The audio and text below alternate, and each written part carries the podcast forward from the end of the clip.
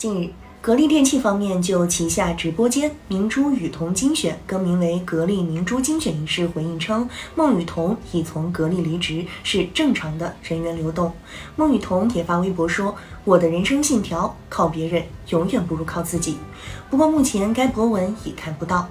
曾经被董明珠视为自己接班人的孟羽童，在收获无数热搜和争议之后，仅仅待了不到两年，就和企业分道扬镳，的确令人始料未及。年仅二十出头的孟雨桐和董明珠的结缘，来自于一档综艺节目。在节目中，董明珠多次表达了对孟雨桐的欣赏和喜爱，并在很短时间内让其由实习生转正成为董事长秘书。从这段经历可以看出，董明珠对于孟雨桐的赏识，更多是基于有限时间内的第一印象。综艺节目特有的娱乐性。往往会让节目策划组及当事人不自觉地追求夺眼球效果最大化，而刚毕业的灰姑娘孟雨桐一夜之间成为董明珠的接班人，自然更会引发社会关注。然而，孟雨桐距离真正意义上的董明珠接班人有多远？从企业发展和个人成长规律来看，作为职场新人，首先要从基层岗位做起，不断学习和积累所需专业经验和技能，并拿出出色的工作成绩。企业则会根据其内部晋升体系所制定的各项标准，对新员工进行考核提拔。一旦孟雨桐被提拔到新的工作岗位上，依旧要通过能力的提升、突出的业绩获得企业认可，从而获得更多的发展机会。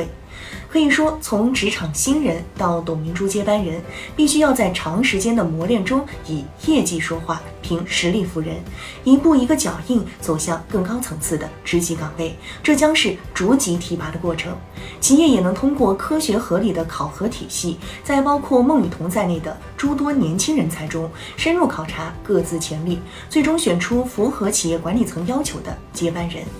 在众多大中型企业中，这套模式被称为管培生体系。管培生及刚从学校毕业的年轻人，企业在设计管培生培养方案时，要尊重管培生的个体化成长差异，在不同阶段有针对性的设置培养路径和方法，还要做到有的放矢，充分调动他们成长的积极性，引导其从新进员工到合格员工、优秀员工、高潜力人才、高层管理干部，直至优秀中高层。可见，企业管理层接班人不是某个管理者一句话就能指定的。一个年轻人要成为接班人，必须在从学生到职场新人的角色转变中，适应不同环境、不同形势下企业对于不同岗位、不同发展方向的要求，获得与之匹配的工作成绩，并逐步成熟，才能让梦想成为现实。反观孟雨桐来也突然，去也匆匆的接班人流产案例，企业和孟雨桐都应反思拔苗式提拔造成的种种弊端。过早将孟雨桐称为接班人，容易给他带来太大压力，也会让企业有不切实际的预期。孟雨桐作为年轻人，在技能、经验等方面的欠缺，又会让双方对于接班人的预期落差转化为矛盾。年轻人可能会抱怨企业缺乏耐心，没有给到足够的才华施展空间或成长空间；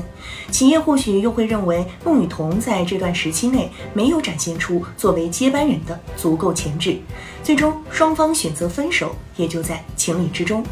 由此带来的教训就是：企业也好，年轻人也罢，凡事要按照客观规律，循序渐进，稳扎稳打，不可主观冒进，好高骛远。